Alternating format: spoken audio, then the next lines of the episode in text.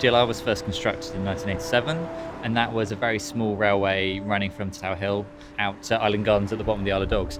And the reason for that it was it was supporting the new development corporation in the area, which was effectively the precursor to what we associate with Canary Wharf right now. So all those big towers, that was the initial push start of that. Not the DLR that we know today, but for me, it's one of those things that has been a success story from the outset, and it goes from strength to strength. There's been several extensions to Bank, to Lewisham, and since then out east into the Royal Docks. So we have like the City Airport extension. They now have it to Woolwich, and also as the growth has come forward, quite clearly the DLR has had to keep up with that. The underline's kind of is an interesting thing. Uh, it's actually something that we came up with quite a long time ago when we were working on another development further to the west. I went on site and it was raining, and I realised everyone was walking underneath the DLR because it was a nice dry route and created this kind of urban colonnade that ran between the DLR stations and various buildings. So that's the thing that made us realise the potential of something like this. And I think you can now see lots of other projects like this coming online around the world. It's about density of use. We can't afford to just let spaces like that go to waste. They're actually very valuable. The idea of like a high line or underline is so exciting, particularly in an area like this. As I say, lots of change. There's so many opportunities. The issues are, I don't, are the issues? It's more to do with the fact that it's an automated railway. If something untoward were to happen, people need to have access to the structures very quickly. And for that reason, we have a lot of infrastructure protection measures, all for the right reasons. It doesn't necessarily allow opportunities to present themselves as easily. Having said that, I personally think there is a really interesting grey area where we can try and play with these things. And certainly the discussions that are starting to happen are starting to think about that. And I would say there's other examples in the world coming forward, like the Miami Underline, where those challenges have been addressed. And there's so much to learn. And I think the future is quite exciting for it. Every time there's a planning application for a site next to the DLR, there would always be visuals that show how DLR is going to be this amazing green space. The reality is, when it gets built, it's not the same way as those visuals show. It's not just about green space in the sense of grass and trees. Yes, it's a big part because of the density, but equally, are there spaces that local groups and community and everyday people can use for different things? The more we looked at the amount of space just within the Tower Hamlets, you know, it's roughly around seven hectares of land that's underneath the DLR. This is already open and exists. What it doesn't have is a designation for use. So it's sometimes used as car parks, just open land. So we kind of just said, okay, let's look at one stretch where we already know it's going to be a new town center emerging and beginning to kind of look at it as a pilot. I'd like more community based spaces. Really active, innovative play and sports and exercise sort of things for all ages. I think they can be quite brave. So something that's kind of bright, colourful, fun, but very human and also linked to the community. These buildings are very big and a little cold.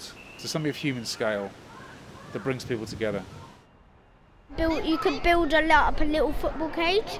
A goal and then and then there's just like a penalty spot and you like take penalties uh, trampoline maybe a skateboard uh, a skateboard area. Or something. Yeah yeah maybe a little basketball cage as well. Basketball too.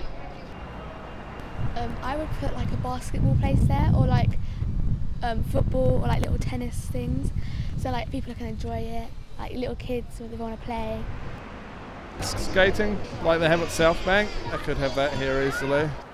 More play spaces for children.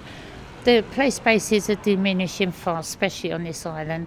I think just behind us they were making a uh, go kart racetrack from uh, the car park because they weren't using it. So I think they need to build it more of an attraction. They come here for Canary Wharf because it's not just work, it's a bit more play rather than having to go into Central. Mm. Uh, I think that will then attract people from Stratford and other places that come in towards this epicenter.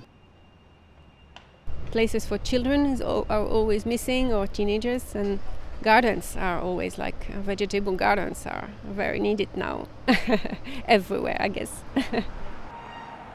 we came up with the idea of a pop up park so the pop-up park consists of a series of movable planters in different sizes that can be arranged in different combinations to create what feels when you're walking there as a very green and lush environment, but should there be a need to access the space for uh, any type of uh, you know emergency, they can be moved with a forklift. Maybe we can create something like High Line in New York, and it can be green, nice walking path to the people with some benches on it. Canary Wharf and Docklands that need some greenery. I would put a place for the DLR people where, or who work there. It's like a little like a chill out place for them, so then they can have like a break for themselves. Different places to just sit around, bit of peace, other than car parks. Then when you're going along on the train, it's nice to look down and see what's underneath. There'll be like water fountain, a pond, I don't know. I like all nature and stuff like that, so all plants and stuff would be nice. The hanging gardens of East London. Baskets, you can, when it rains, you can see that they're piping all the water off, so you could direct that to feed the plants.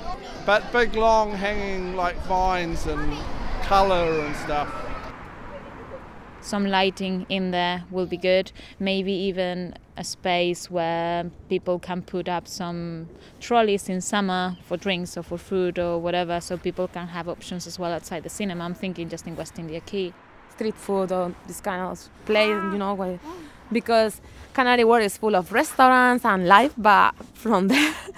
we don't have many options in the island. It's just few restaurants and few pubs. So definitely, if it could be something regular, would be fantastic. In the 2019, uh, we organized the first food festival on the Isle of Dogs, uh, which was the Carbonara Day in London. We had uh, 3,500 people coming from all over London. No one knew that uh, Isle of Dogs as a foodie area, foodie district. And this is what I want to do here. We can also organize a food festival again under the bridge we had the Island Carnival. Then yeah. there was one that went all round. That was it, yeah. Poplar and that, and we had the Island Carnival Queen, and that, yeah. and then oh. that little one joined the big one, and it went all round Poplar and round the island and all things like that. I used to have a tram race, and they used to stop at the pubs all the way round the oh, island. but there's not the pubs here no more. Yeah, no. I guess they could stop at coffee shops. Pop-up markets would be good.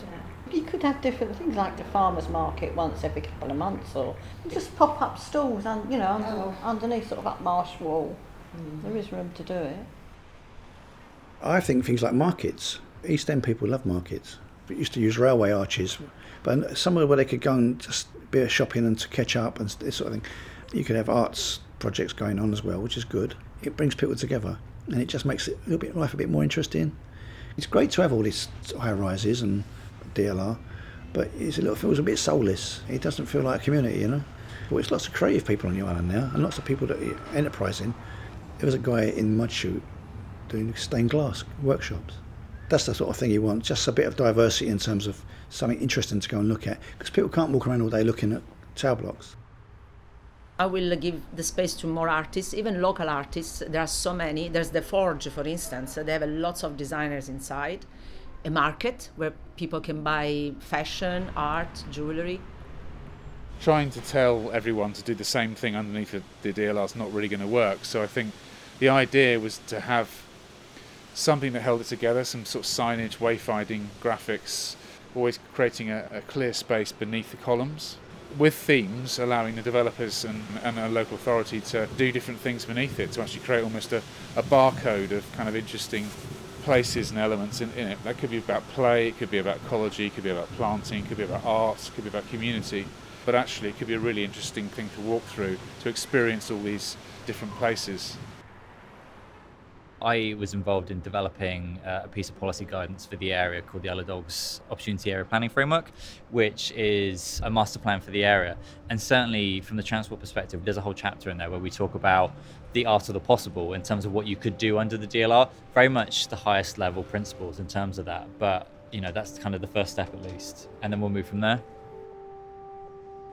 I think I would really want that space to be where people feel when they're thinking about a plan in the morning or the weekend, they could call their friends and say, I want to meet you there. We can play tennis or we can bike ride. So it's just being a space that people can hold in their heads when they're thinking about their lives. on a normal everyday basis. Not the grandness of, oh, there's a concert when we need a ticket, but it's a place that it's part of your everyday.